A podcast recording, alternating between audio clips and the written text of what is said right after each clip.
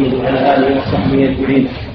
قال المؤلف رحمه الله تعالى وعن عائشة رضي الله عنها قالت كان رسول الله صلى الله عليه وسلم إذا اغتسل من الجنابة يبدأ ويغسل يديه ثم ثم يفرغ على يمينه ثم يقلب بيمينه على شماله فيغسل ثم غسل كفيه ثلاث مرات ثم تنظر واستيقظ واستيقظ ثم غسل وجهه ثلاث مرات ثم غسل يديه إلى المنطق ثلاث مرات ثم غسل يده اليمنى المنطق ثلاث مرات ثم اليسرى مثل ذلك ومسح براسه ثم رفع يده اليمنى إلى الكعبين ثلاث مرات ثم اليسرى مثل ذلك ثم قال رأيت رسول الله صلى الله عليه وسلم توضأ في وضوء هذا متفق عليه وعن علي رضي الله تعالى عنه قال بصفة النبي صلى الله عليه وسلم ومسح برأسه واحدا أخرجه أبو داود وأخرجه النسائي والترمذي بإسناد صحيح وقال الترمذي إنه أصح شيء في ذلك. وعن عبد الله بن زيد بن عاصم رضي الله عنهما قال في سورة الوضوء ومسح برأسه فأقبل بيديه وأدبره متفق عليه. ولهما ولهما مسح بمقدم رأسه بدأ بدأ بدأ بمقدم رأسه حتى ذهب بهما إلى قفاه ثم رده إلى المكان الذي عمر رضي الله عنهما قال وعن ابن علي رضي الله عنهما قال الوضوء ومسح ثم مسح السباحتين في ومسح ظاهر داود والنسائي وصححه ابن خزيمة. نعم. الرحيم. الحمد لله رب العالمين. وصلى الله وسلم على نبينا محمد وعلى آله وصحبه وبعد. قال رحمه الله باب الوضوء. الوضوء بضم الواو مصدر توضأ وضوءا. أو اسم مصدر وأما الوضوء بفتح الواو فالمراد به الماء الذي يتوضأ به.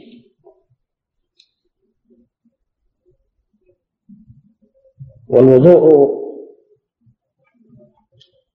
في الشرع هو استعمال الماء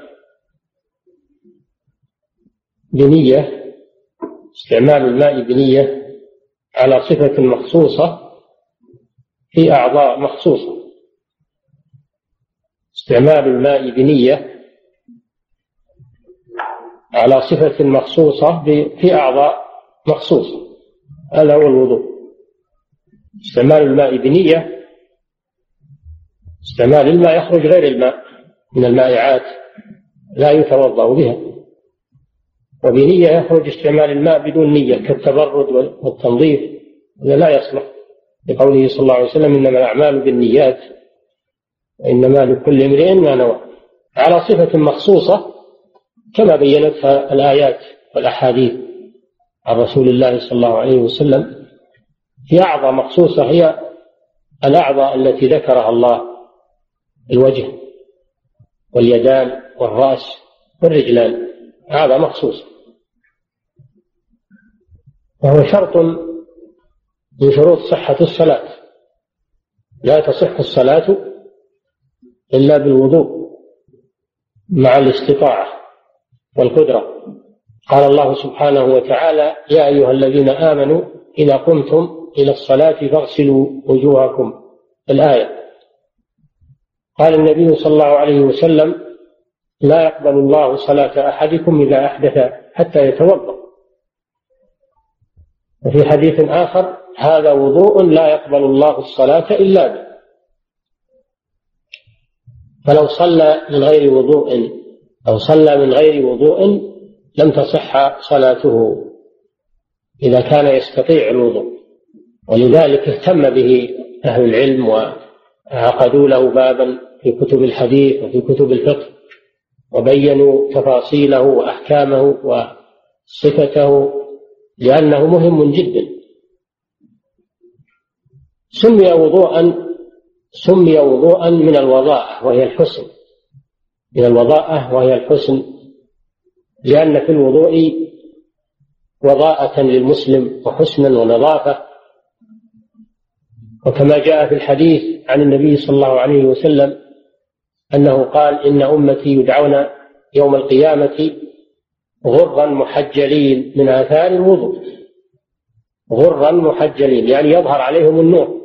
النور في وجوههم وفي أطرافهم في أيديهم وأرجلهم من آثار الوضوء وهي علامة يعرفون بها يوم القيامة.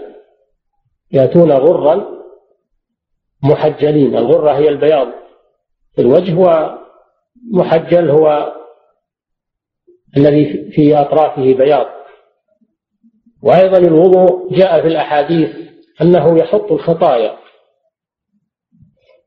وكل ما غسل المسلم عضوا من أعضائه خرجت خطاياه خطايا ذلك العضو مع الماء أو مع آخر قطر الماء. فهو عبادة عظيمة وشرط من شروط صحة الصلاة. والوضوء له سنن وله فروض وله واجب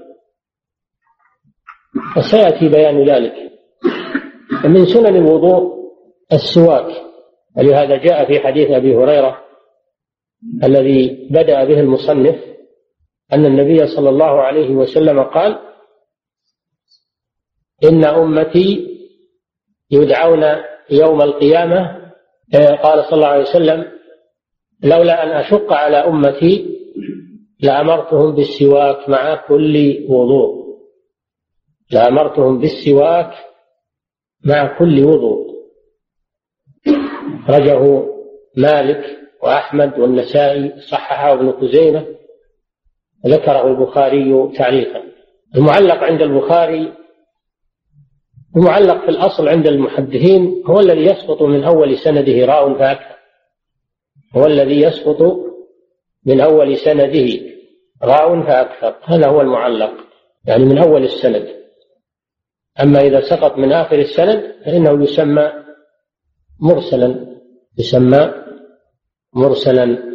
والمعلق عند البخاري هو الذي يذكر بدون سند يذكره البخاري بدون سند. هذا هو المعلق. وهو على نوعين معلق بصيغة الجزم ومعلق بغير صيغة الجزم. هذا المعلق عند البخاري. وهذا معنى قوله ذكره البخاري تعليقا يعني ذكره في صحيحه تعليقا يعني من غير سند. وقد جاء الإمام ابن حجر رحمه الله فذكر أسانيد المعلقات التي في البخاري بكتاب سماه تغليق التعليق. تغليق التعليق. يتكون من ثلاثة مجلدات وقد طبع. الحمد لله. قوله قول أبي هريرة رضي الله عنه عن النبي صلى الله عليه وسلم أنه قال لولا أن أشق على أمتي لأمرتهم بالسواك. النبي صلى الله عليه وسلم كان رحيما بأمته رؤوفا بها. لا يريد لها المشقة بل يريد لها اليسر والسهولة. ولهذا كان يحب أن يعمل بعض الأشياء ثم يتركها خوفا أن يشق على أمته صلى الله عليه وسلم. ومن ذلك هذا الحديث أنه كان يحب السواك ومن شدة حبه له أنه يريد أن يأمر الأمة به مع كل وضوء. لكنه لاحظ صلى الله عليه وسلم أن ذلك يشق على الأمة فلم يأمر به مع كل وضوء. لكن لكنه حثهم على ذلك من غير أمر. والسواك هو استعمال المسواك في الفم استعمال العود استعمال العود في الفم من أجل إزالة الرائحة وما علق في الفم من مخلفات الطعام لأن الفم يكون فيه رائحة كريهة. من مخلفات الطعام ومن النفس الذي يخرج من المعدة يتكون فيه رائحة كريهة. ودين الإسلام يريد النظافة وطيب الرائحة فشرع للأمة السواك. شرع للأمة السواك. وهو استعمال المسواك في على الأسنان عرضا بأن يديره عرضا على الأسنان. والمسواك هو كل عود كل عود مندن ينظف ولا يجرح. وأحسن أنواع السواك أحسنها عود الأراك. عود الأراك هو أحسن أنواع السواك. ولو استاك بغيره من عرجون النخل أو غيره فلا بأس. كل شيء يزيل كل شيء ينظف الفم ويزيل الرائحة. ولا يؤثر في الفم أثرا سيئا فإنه يشرع التسوق به من العود وغيره. ولكن الأحسن عود الإراك لأنه لين ولأنه ينظف الفم ولأن له رائحة طيبة ونكهة طيبة فهو أفضل أنواع السواك. وقد جاءت في الحث على السواك أحاديث كثيرة. قال الشارح في سبل السلام إنها تبلغ مئة حديث. جاء في السواك ما يبلغ مئة حديث. منها قوله صلى الله عليه وسلم السواك مطهرة للفم مرضاة للرب. مطهرة للفم مرضاة للرب. وجاء في الحديث الصحيح أيضا أن السواك من خصال الفطرة. من خصال الفطرة ومن سنن الأنبياء عليهم الصلاة والسلام. فهو سنة مؤكدة مرغب فيه. يتأكد في خمسة مواضع. السواك مشروع دائما للإنسان أن يتسوق متى شاء ولكنه يتأكد في خمسة مواضع. الموضع الأول عند الوضوء كما في هذا الحديث. الموضع الثاني عند الصلاة عند الصلاة عندما يريد الدخول في الصلاة فإنه يستحب له أن يتسوق. من أجل أن يدخل الصلاة برائحة طيبة. والموضع الثالث عند الانتباه عند الانتباه من النوم. لأن الإنسان عندما ينتبه من النوم تكون رائحة فمه غير طيبة. وكان النبي صلى الله عليه وسلم إذا إذا استيقظ من النوم أول شيء يبدأ به السواك. كان يشوص فاه بالسواك عليه الصلاة والسلام عند قيامه من النوم قبل أن يتوضأ. الموضع الرابع عند قراءة القرآن عندما يريد قراءة القرآن. فإنه يستحب له أن يتسوك من أجل أن يطيب رائحة فمه لكلام الله عز وجل ولحضور الملائكة لأن الملائكة تحضر عند تلاوة القرآن والملائكة تتأذى مما يتأذى منه الإنسان يريهم الرائحة الكريهة. الموضع الخامس عند تغير رائحة الفم إذا أحس الإنسان من فمه تغيرا فإنه يستحب له أن يستاك ليزيل هذا التغير. ويستحب السواك دائما في كل الأحوال. وكل ما أكثر منه الإنسان فهو أفضل. وأطيب لرائحة فمه. وحتى للصائم والمفطر. كل منهم يستحب له أن يتسوك. فقوله صلى الله عليه وسلم لولا أن أشق على أمتي لأمرتهم بالسواك. كلمة لولا عند النحويين حرف امتناع لوجود. حرف امتناع لوجود. أي لولا وجود المشقة لأمرتهم فامتنع الأمر لوجود المشقة. هذا معنى الامتناع للوجود. امتنع أمر الرسول صلى الله عليه وسلم لأجل وجود المشقة. لكن لكنه دل ذلك اللفظ على الحث على السواك. وأن النبي صلى الله عليه وسلم يرغب من الأمة أن يستاكوا عند كل وضوء يعني قبل البداءة قبل البداءة في الوضوء. يستاك بالماء ثم يتمضمض.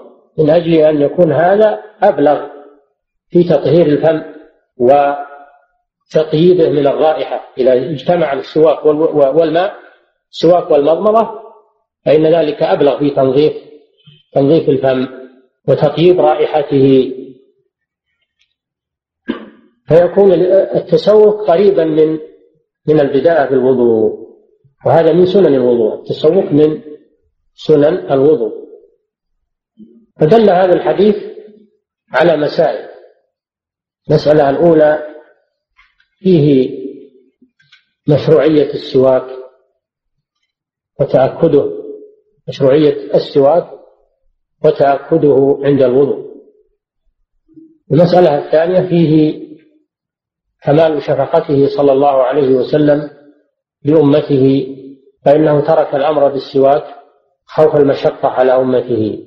المسألة الثالثة في الحديث دليل على أن السواك ليس بواجب ليس بواجب. وهذا قول جماهير أهل العلم. المسألة الرابعة فيه دليل على استحباب إزالة الروائح الكريهة عند الصلاة وعند الدخول في المساجد وأن الإنسان ينبغي أن يتفقد نفسه عندما يذهب إلى المسجد فيزيل ما فيه من رائحة. إن كان فيه روائح يزيلها. ولهذا منع صلى الله عليه وسلم من أكل الثوم أو أكل البصل منعه من دخول المسجد. لأنه يؤذي المصلين ويؤذي الملائكة ويسيء إلى المسجد. أمره باعتزال المسجد حتى يذهب عنه هذا هذه الرائحة. فهذا دليل على أن أن من آداب الإسلام أن الإنسان يتفقد نفسه ويزيل ما به من رائحة سواء رائحة في فمه أو رائحة في ثيابه أو رائحة في بدنه. وأنه لا يأكل الأشياء أو يشرب الأشياء التي فيها رائحة كريهة. لا يشرب أو يأكل الأشياء التي فيها رائحة كريهة عندما يريد الذهاب إلى المسجد كالثوم والبصل والكراث. وأشد من ذلك الدخان الخبيث. فيتجنب الدخان لأنه محرم ومضر. ومسبب للأمراض الخطرة ويتجنبه أيضا لما فيه من الرائحة الكريهة التي تؤذي من يقرب منه وتؤذي أهل المسجد. ثم بدأ بأحاديث الوضوء فقال عن حمران حمران هو مولى عثمان رضي الله عنه مولى عثمان والمولى معناه العتيق كان مملوكا لعثمان ثم اعتقه رضي الله عنه فصار مولا له. عن حمران أن عثمان هو عثمان بن عفان رضي الله تعالى عنه خليفة الراشد ثالث الخلفاء الراشدين وهو من السابقين الأولين إلى الإسلام. وهاجر الهجرتين هاجر إلى الحبشة ثم هاجر إلى المدينة. وتزوج بنتي رسول الله صلى الله عليه وسلم ولهذا يقال له ذو النورين ذو النورين لأنه تزوج بنتي الرسول صلى الله عليه وسلم. وقال صلى الله عليه وسلم لما ماتت الثانية قال لو كان عندي ابنة ثالثة لزوجتك إياها. ومن فضائله رضي الله عنه فضائله كثيرة منها إنفاق المال الكثير في سبيل الله. إنفاق المال الكثير فإن الله أعطاه ثروة ومالا فصار ينفق منها النفقة الكثيرة في سبيل الله. ومن ذلك تجهيزه جيش العسرة. ثلاثمائة بعير جهزها في غزوة تبوك من ماله رضي الله تعالى عنه. وهو ثالث الخلفاء الراشدين. فضائله كثيرة رضي الله عنه.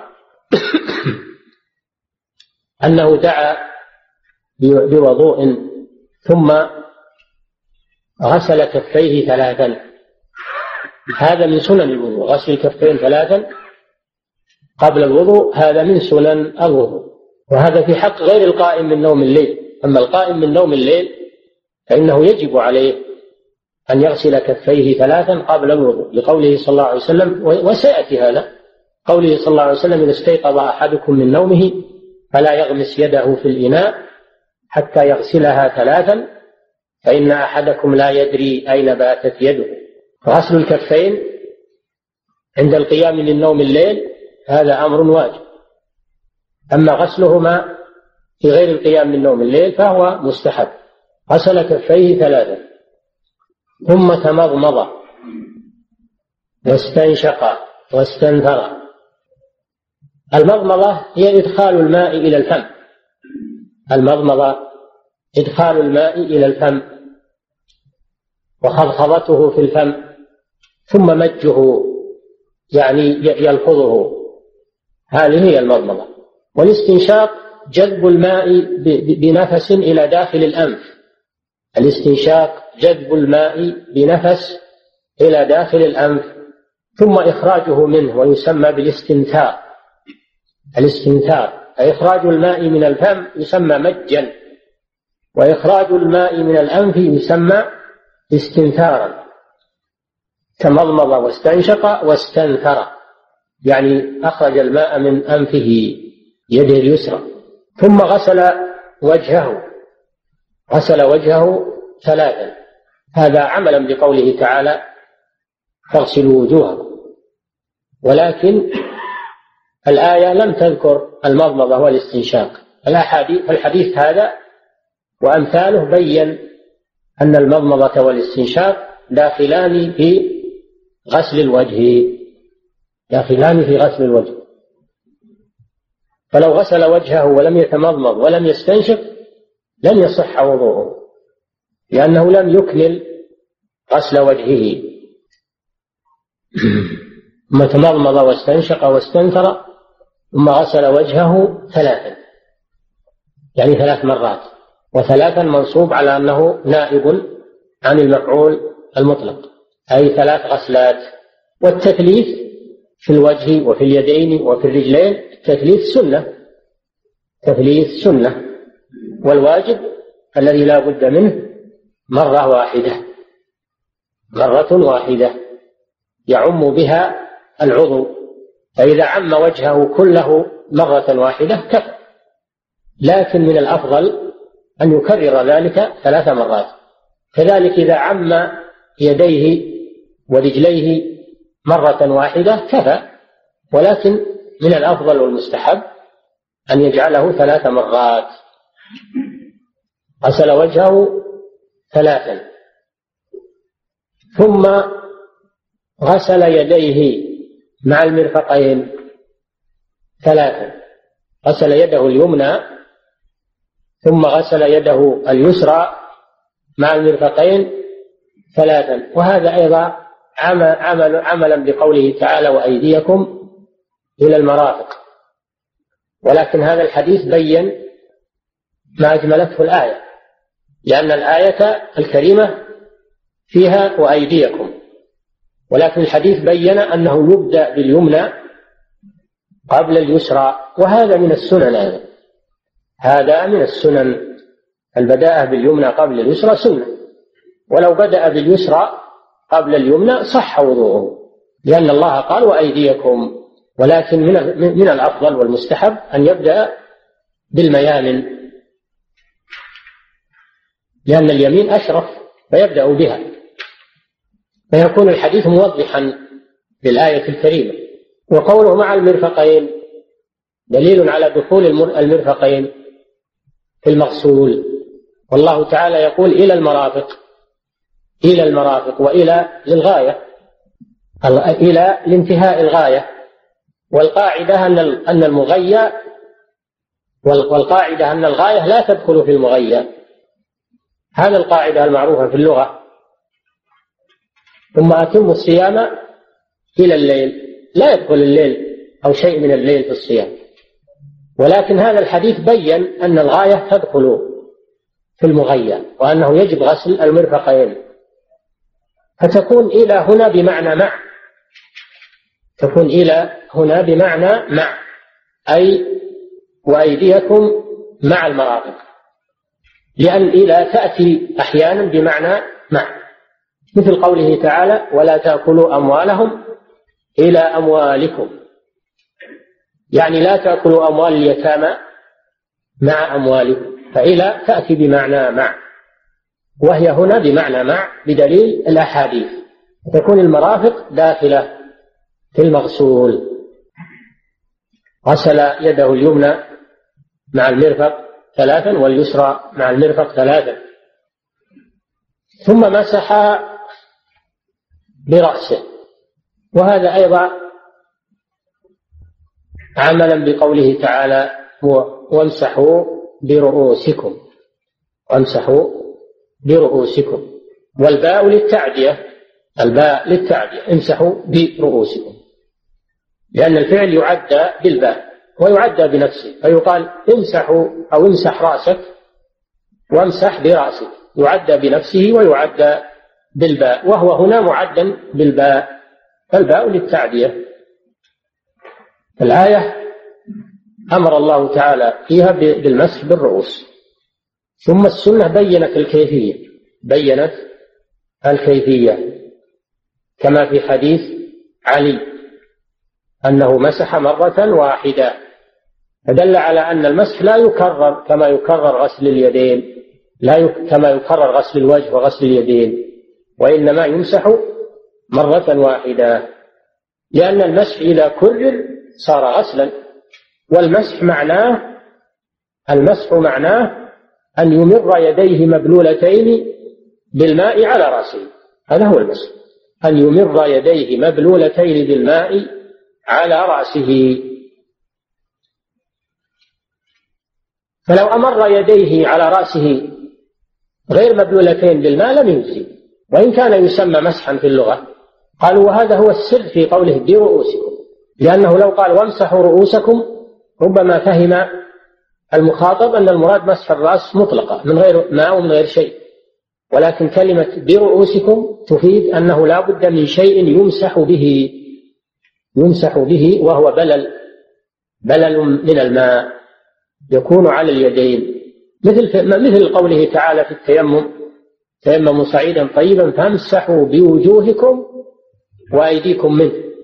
يعني الغبار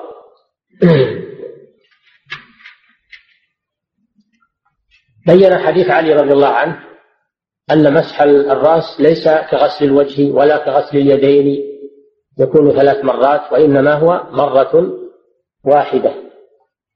ثم بين حديث عبد الله بن زيد بن عاصم رضي الله عنهما بين كيفية هذه المرة الواحدة وهي أنه يقبل بيديه ويدبر أو يدبر ويقبل. وبين في الرواية الأخرى أن هذا الإقبال والإدبار أن يضع يديه على مقدم رأسه يضع يديه مبلولتين بالماء على مقدم رأسه على الناصية. ثم يمرهما إلى قفاه ثم يردهما إلى المكان الذي بدأ منه يعني إلى الناصية هذه صفة مسح الرأس. وقوله تعالى وامسحوا برؤوسكم وقوله في الحديث مسح برأسه يفيد أنه لا بد من تعميم الرأس بالمسح. فلو مسح بعضه فإن هذا لا يجزي لأن الله قال وامسحوا برؤوسكم والرأس إذا أطلق فإنه يعم جميعا. فلو مسح بعضه فإنه لا يجزي خلافا لبعض الأئمة الذين قالوا يكفي ربع الرأس أو يكفي بعض الرأس ولكن الصواب أنه لا بد من تعميم الرأس لأن الحديث يقول بدأ بمقدم رأسه وأمرهما إلى قفاه ثم ردهما إلى المكان الذي بدأ منه. هذا صريح في التعميم وأنه لا يكفي بعض الرأس. ولما كان النبي صلى الله عليه وسلم في بعض المرات عليه عمامة مسح على ناصيته وكمل على العمام عليه الصلاة والسلام. بدأ بمقدم رأسه ومسح على الناصية ثم كمل على العمامة. فلو كان بعض الرأس يجزي لكفى ما مسحه من الناصية. فدل هذا على أنه لا بد من تعميم الرأس. وإن قال بعض الأئمة رحمهم الله إنه يكفي البعض فهذا قول مرجوح. مسح برأسه وبينت رواية مرة واحدة. بينت رواية علي أن المسح مرة واحدة ورواية عبد الله بن زيد بينت كيفية هذه المرة وأنه يبدأ من مقدم رأسه ثم يذهب إلى قفاه ثم يردهما إلى المكان الذي بدأ منه. ثم بينت أو بين حديث عبد الله بن عمرو بن العاص أن الأذنين من الرأس. أن الأذنين من الرأس. فقال أدخل أصبعيه السباحتين. السباحتين هما الأصبعان المواليان للإبهام. الأصبعان أصبعان أصبع اليد المواليان للإبهام. سمي بالسباحتين لأنه يشير بهما عند التسبيح يشير بهما عند التسبيح. وتسميان بالسبابتين أيضا لأنه يشار بهما عند السب. إذا أرادوا أن يسبوا أحدا أشاروا إليه بهذا الأصبع. إذا قيل من من في الناس شر قبيلة؟ أشارت كليب بالأكف الأصابع. فهم يشيرون بالأصابع هذه إلى السباب وإلى التسبيح متضادات. فلذلك يسميان بالسبابتين لأنه يشار بهما عند السب ويسميان بالسباحتين لأنه يشار بهما عند الذكر وعند التسبيح. فيدخل أصبعيه السباحتين في خروق أذنيه مبلولتين بالماء. ويدير إبهاميه على ظاهرهما على ظاهر الأذنين. فيكون مسح ظاهرهما وباطنهما. الباطن بالسبابتين والظاهر بالإبهامين. ويكونان داخلان في الرأس. فمسح الرأس يدخل فيه مسح الأذنين. وكيفية مسح الأذنين؟ بينها حديث عبد الله بن عمر رضي الله تعالى عنه عثمان رضي الله عنه لما توضأ هذا الوضوء ماذا قال؟ قال رأيت رسول الله صلى الله عليه وسلم يفعل ذلك. فعثمان رضي الله عنه أراد أن يبين للناس صفة وضوء الرسول صلى الله عليه وسلم من أجل أن يقتدوا به. من أجل أن يقتدوا به. ودل هذا الحديث على مسائل عظيمة في الوضوء. المسألة الأولى أنه يستحب غسل الكفين قبل البداءة بالوضوء هذا من السنن. المسألة الثانية دل هذا الحديث على دل هذا الحديث على استحباب على استحباب التثليث في غسل الوجه وغسل اليدين وغسل الرجلين. المسألة الثالثة دل هذا الحديث على أن مسح الرأس مرة واحدة. على أن مسح الرأس مرة واحدة. يبدأها من مقدم رأسه ثم يذهب إلى قفاه ثم يردهما إلى مقدم رأسه. المسألة الرابعة دل هذا الحديث على أن أنه يجب مسح الأذنين وأنهما داخلتان في مسح الرأس. مسح الأذنين ظاهرهما وباطنهما وأنه داخل في مسح الرأس. المسألة الخامسة دل هذا الحديث على وجوب الترتيب على وجوب الترتيب في الوضوء بأن يبدأ بالوجه ثم اليدين ثم مسح الرأس ثم غسل الرجلين. لأن الله تعالى ذكر الوضوء بهذه الصفة غسلوا وجوهكم وأيديكم إلى المرافق وامسحوا برؤوسكم وأرجلكم إلى الكعبين. والنبي صلى الله عليه وسلم توضأ هكذا كما رواه عثمان وغيره. توضأ كما جاء في الآية بدأ بوجهه ثم غسل يديه ثم مسح رأسه ثم غسل رجليه كما ذكرت الآية الكريمة. فدل هذا على وجوب الترتيب في الوضوء خلافا لمن ذهب من الأئمة إلى أن الترتيب ليس بواجب. الصحيح والراجح أنه واجب. لأن لأن ما بدأ الله تعالى به ذكرا يبدأ به فعلا. ولأن فعل الرسول صلى الله عليه وسلم إذا جاء مفسرا للقرآن فإنه يدل على الوجوب. مجرد الفعل القاعدة أنه لا يدل على الوجوب. لكن إذا جاء الفعل مفسرا للقرآن فإنه يكون للوجوب كما يقولون. بقيت مسألة لم نتكلم عليها وهو غسل الرجلين إلى الكعبين. ما المراد بالكعبين؟ الرافضة يقولون المراد بالكعبين معقد الشراك المفصل الذي عند معقد الشراك وهو مفصل القدم من العقد اللي يسمى العرش عرش الرجل. هذا عند الرافضة. أما أهل السنة فالكعبان عندهم هما العظمان الناتئان في أسفل الساق. الكعبان هما العظمان الناتئان في أسفل الساق يعني مفصل الساق من من الرجل. هذا هو الكعب. وهو الذي قال فيه صلى الله عليه وسلم في الثوب ما كان أسفل الكعبين فهو في النار يريد الكعبين اللذين في أسفل الساق. وهما اللذان يغسلان مع الرجل في الوضوء غسل رجليه مع الكعبين يعني اللذين في أسفل الساق مرة واحدة. هذا والله أعلم وصلى الله وسلم على نبينا محمد وعلى آله وصحبه. نعم. نعم. والموالاة أيضا واجبة لأنه لأنه توضأ مواليا. نعم نعم. يبي يأتي يبي يأتي. يبي يأتي فيها حديث إن شاء الله. نعم. نعم.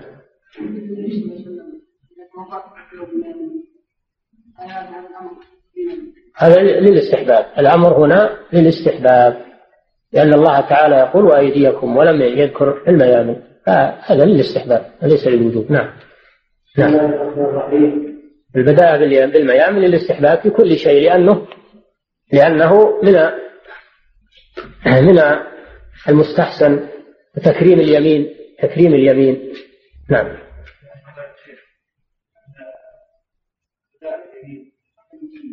ها؟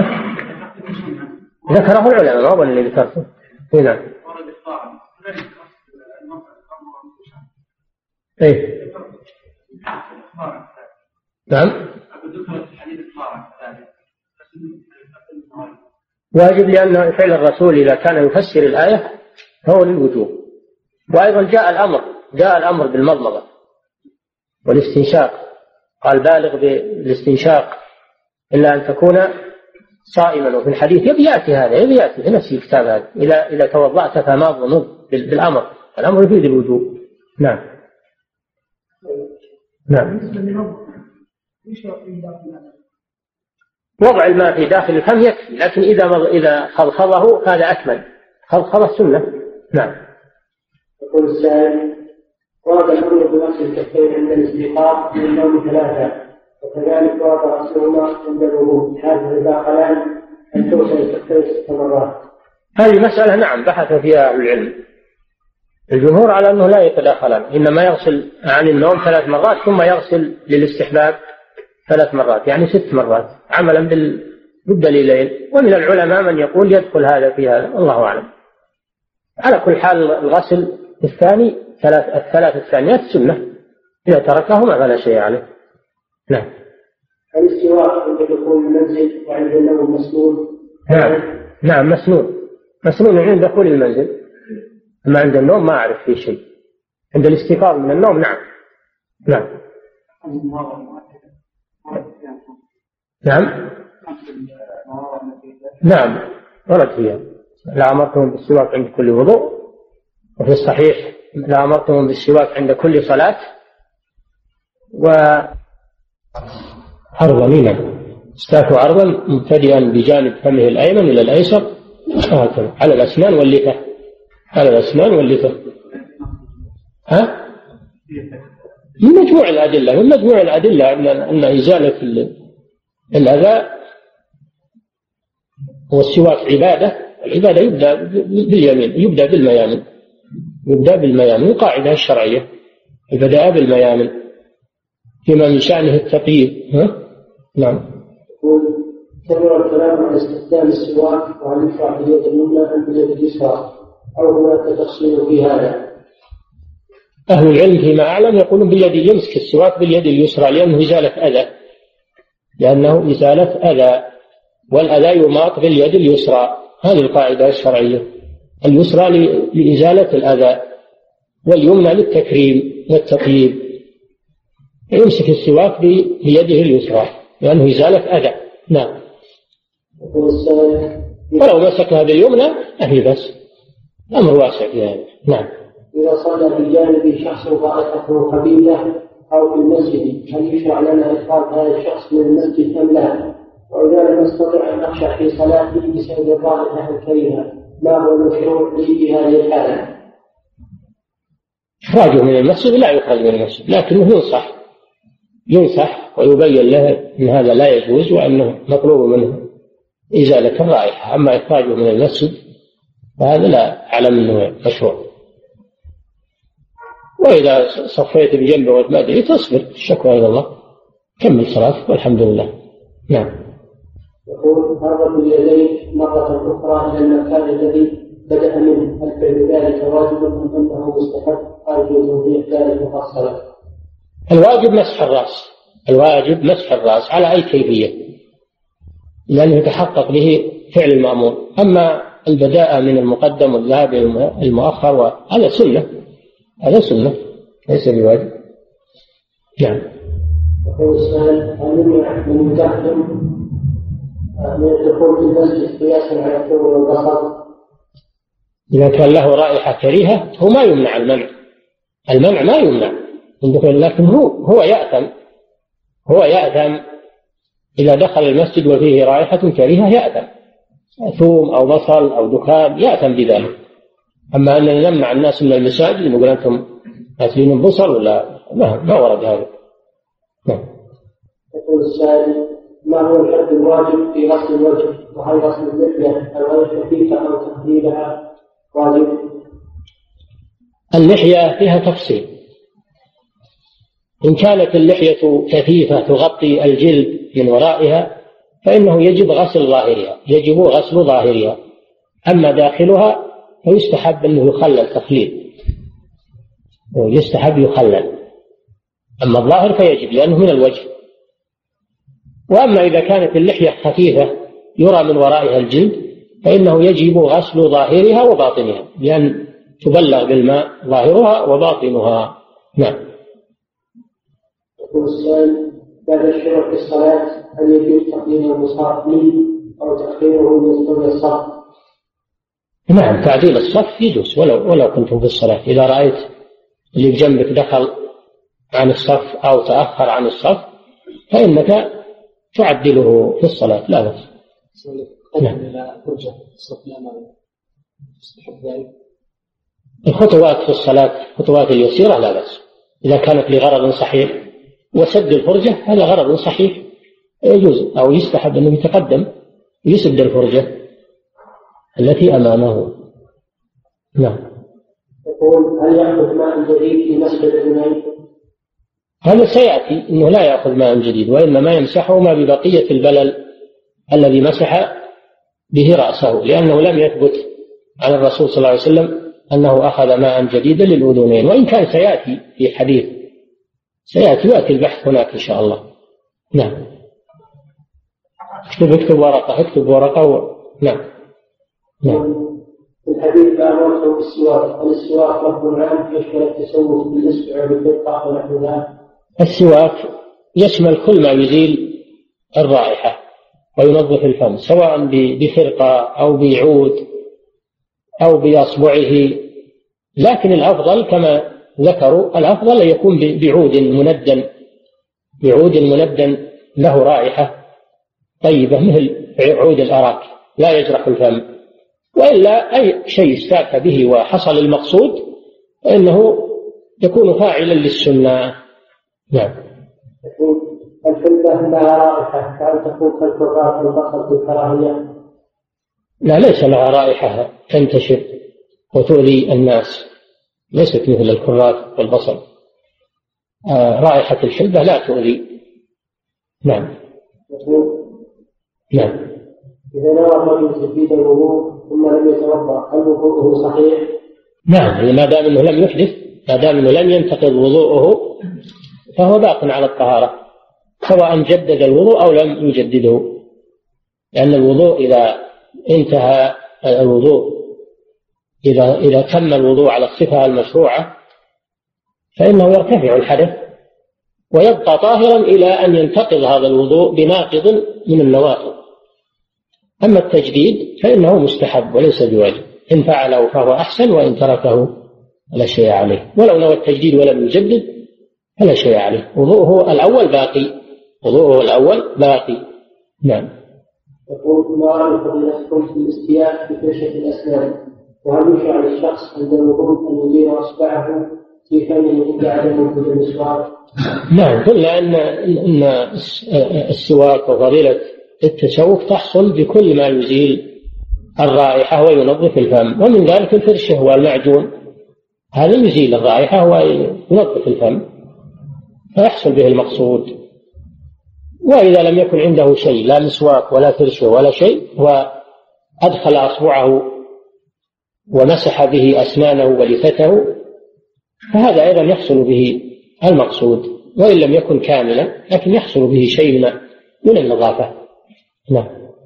يقول ما ورد الحديث إنه صلى الله عليه وسلم كان يستاق في رمضان كثيرا. نعم. يقول رأيت النبي صلى الله عليه وسلم ما لا أحصي يستاك وهو صائم. هذا حديث صحيح. حديث صحيح. ولذلك الصحيح أن الصائم كالمفطر. يستحب له السواك في كل النهار في أوله وفي آخره. وأما حديث علي إذا في الصائم أنه يستاك في الغداة ولا يستاك في العشي هذا لم يثبت عن النبي صلى الله عليه وسلم. نعم.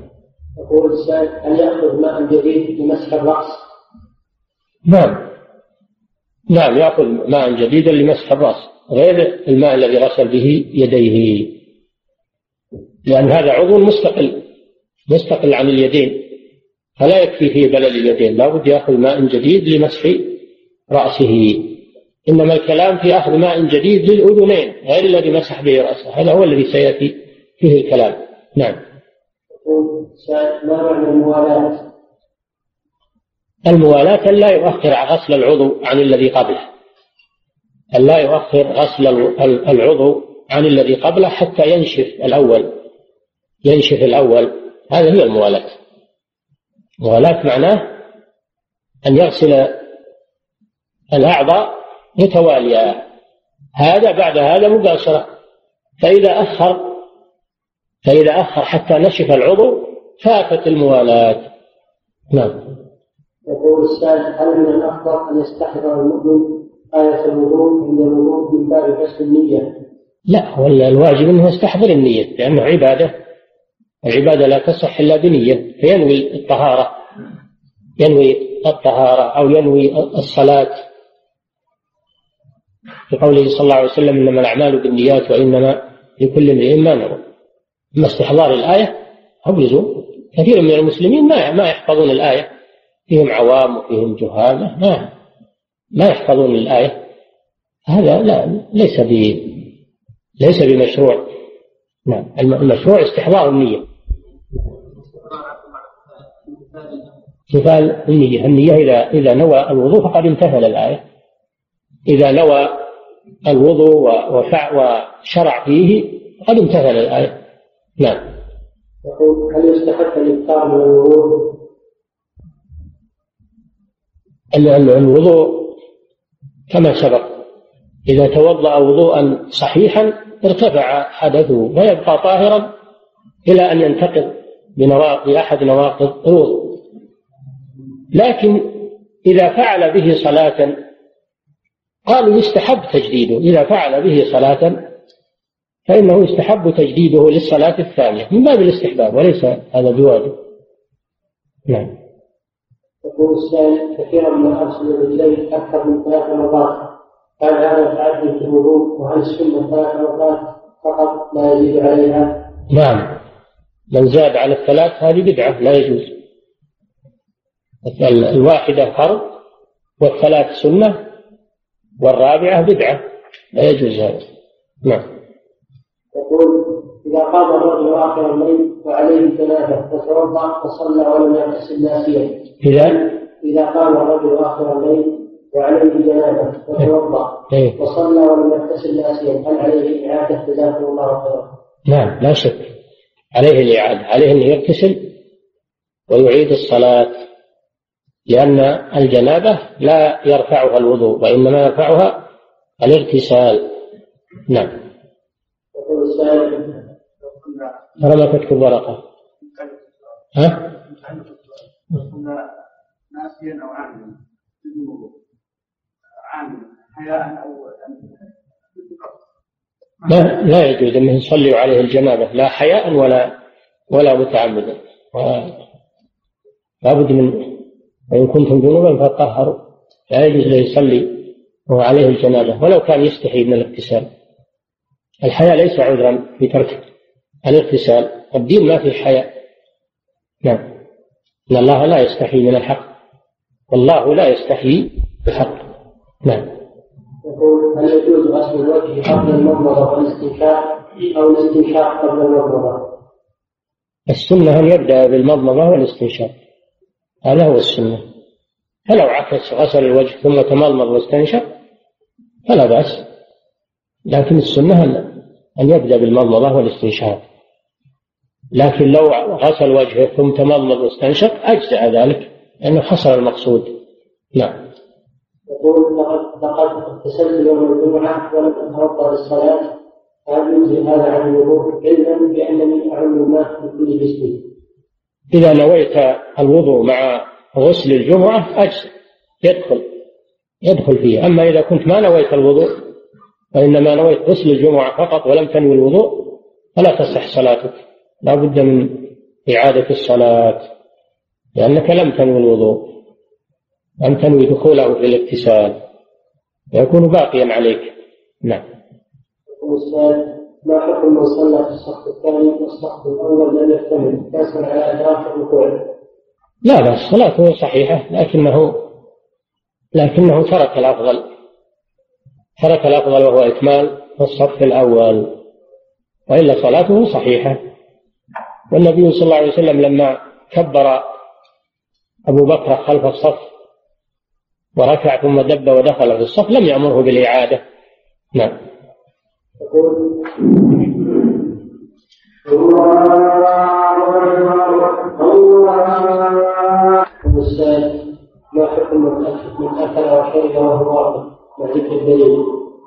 لا بأس بالأكل والشرب وهو واقف النبي صلى الله عليه وسلم شرب مرة وهو واقف.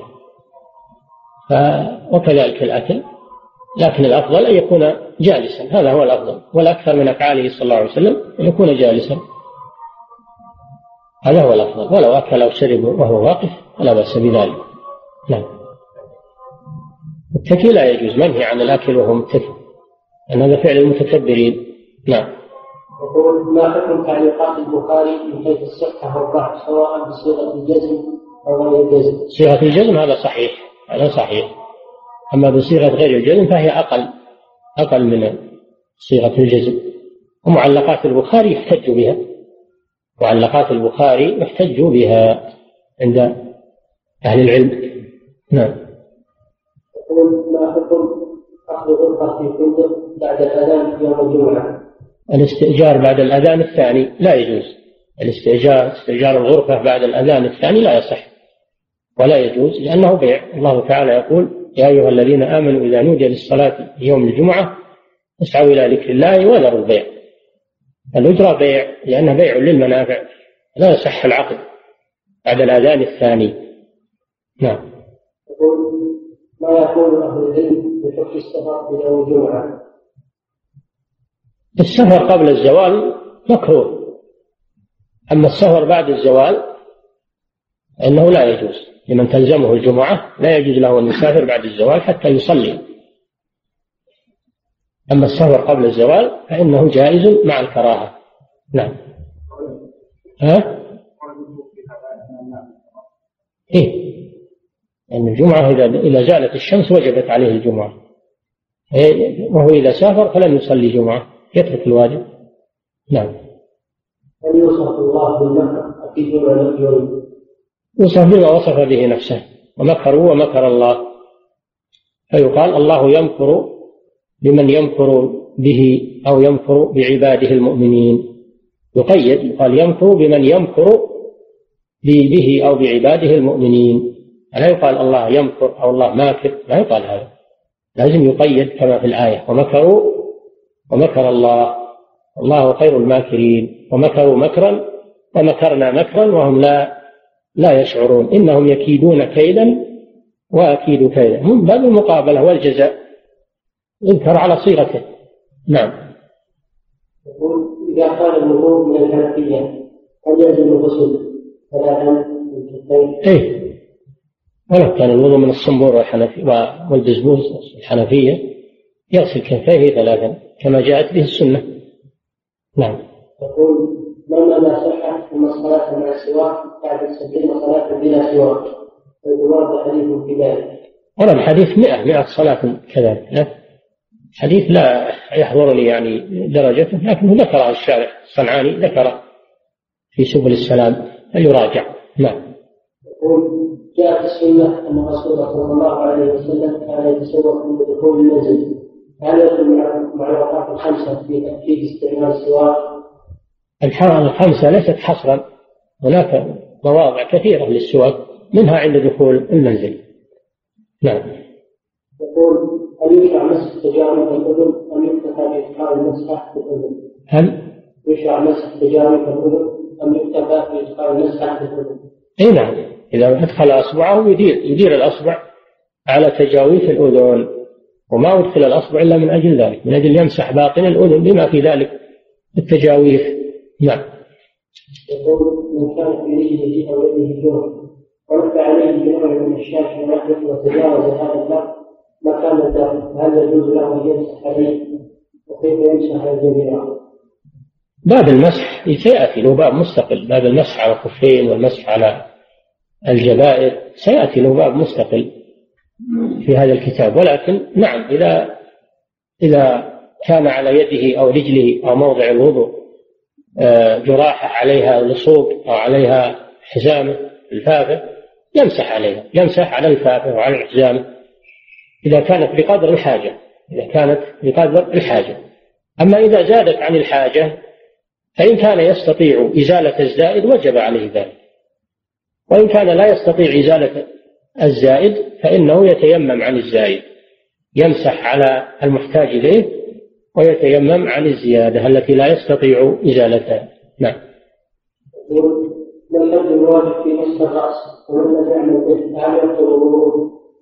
الحد الواجب كما جاء في الحديث أنه يمسح رأسه يمسح رأسه كله مرة واحدة يقبل بيديه آه، ويدبر أو يدبر ويقبل.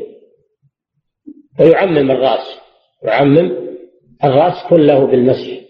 هذا هو المسح المجزي والمسح الموافق للأدلة. فلو لم يمسح رأسه أصلا لم يمسح رأسه أصلا لم يصح وضوءه عند الجميع بالإجماع. أما إذا مسح بعض رأسه فهذا محل خلاف بين العلماء والأرجح أنه لا بد من تعميم الرأس كما مر بكم. نعم.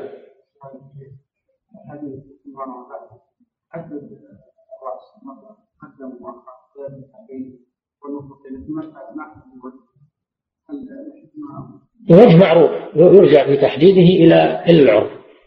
الوجه من منابت شعر الرأس من منابت شعر الرأس المعتاد إلى من حدر من اللحية. هذا في الطول. والعرض من الأذن إلى الأذن. هذا الوجه. الوجه عرضه من الأذن إلى الأذن. وأما طوله فهو من منابت شعر الرأس المعتاد إلى من حدر من اللحيين والذقن. نعم. حدد بالكعبين وبالمرفقين و... نعم. نعم. لا جاء الدليل. ما دام جاء الدليل نحتاج للعرف إنما نرجع للعرف إذا لم يكن فيه دليل. نعم. يقول السائل لماذا يعلم من الكفر من جحد الإسلام وصفة من صفات الله؟ لماذا؟ يعلم من الكفر. جحد الاسلام وصفه من صفات الله تعالى الجهل وتقليده لأن هذا عذر له. لأن هذا عذر له. الجهل عذر والتأويل عذر. يدرأ عنه تكفير. يدرأ عنه التكفير لأنه ظن أنه على حق. ما تعمد. لأنه ما تعمد. ما دام أنه لم يتعمد فإنه لا يكفر. نعم. من قلد الطواف أو الذبح أو السجود القبور. ووجد من المضيف له ذلك فإنه يكفر ولا يعلم لأن فيه من بين أن هذا كفر. لكنه أصر على تقليد المخالفين. إذا أصر على تقليد المخالفين إنه لا يعلم. لأنه بين له من قبل أهل الحق أن هذا كفر وهذا شرك. ولكنه أصر على ذلك وتابع المتابعة والتقليد مع بعد البيان هذا لا يعذر به. نعم.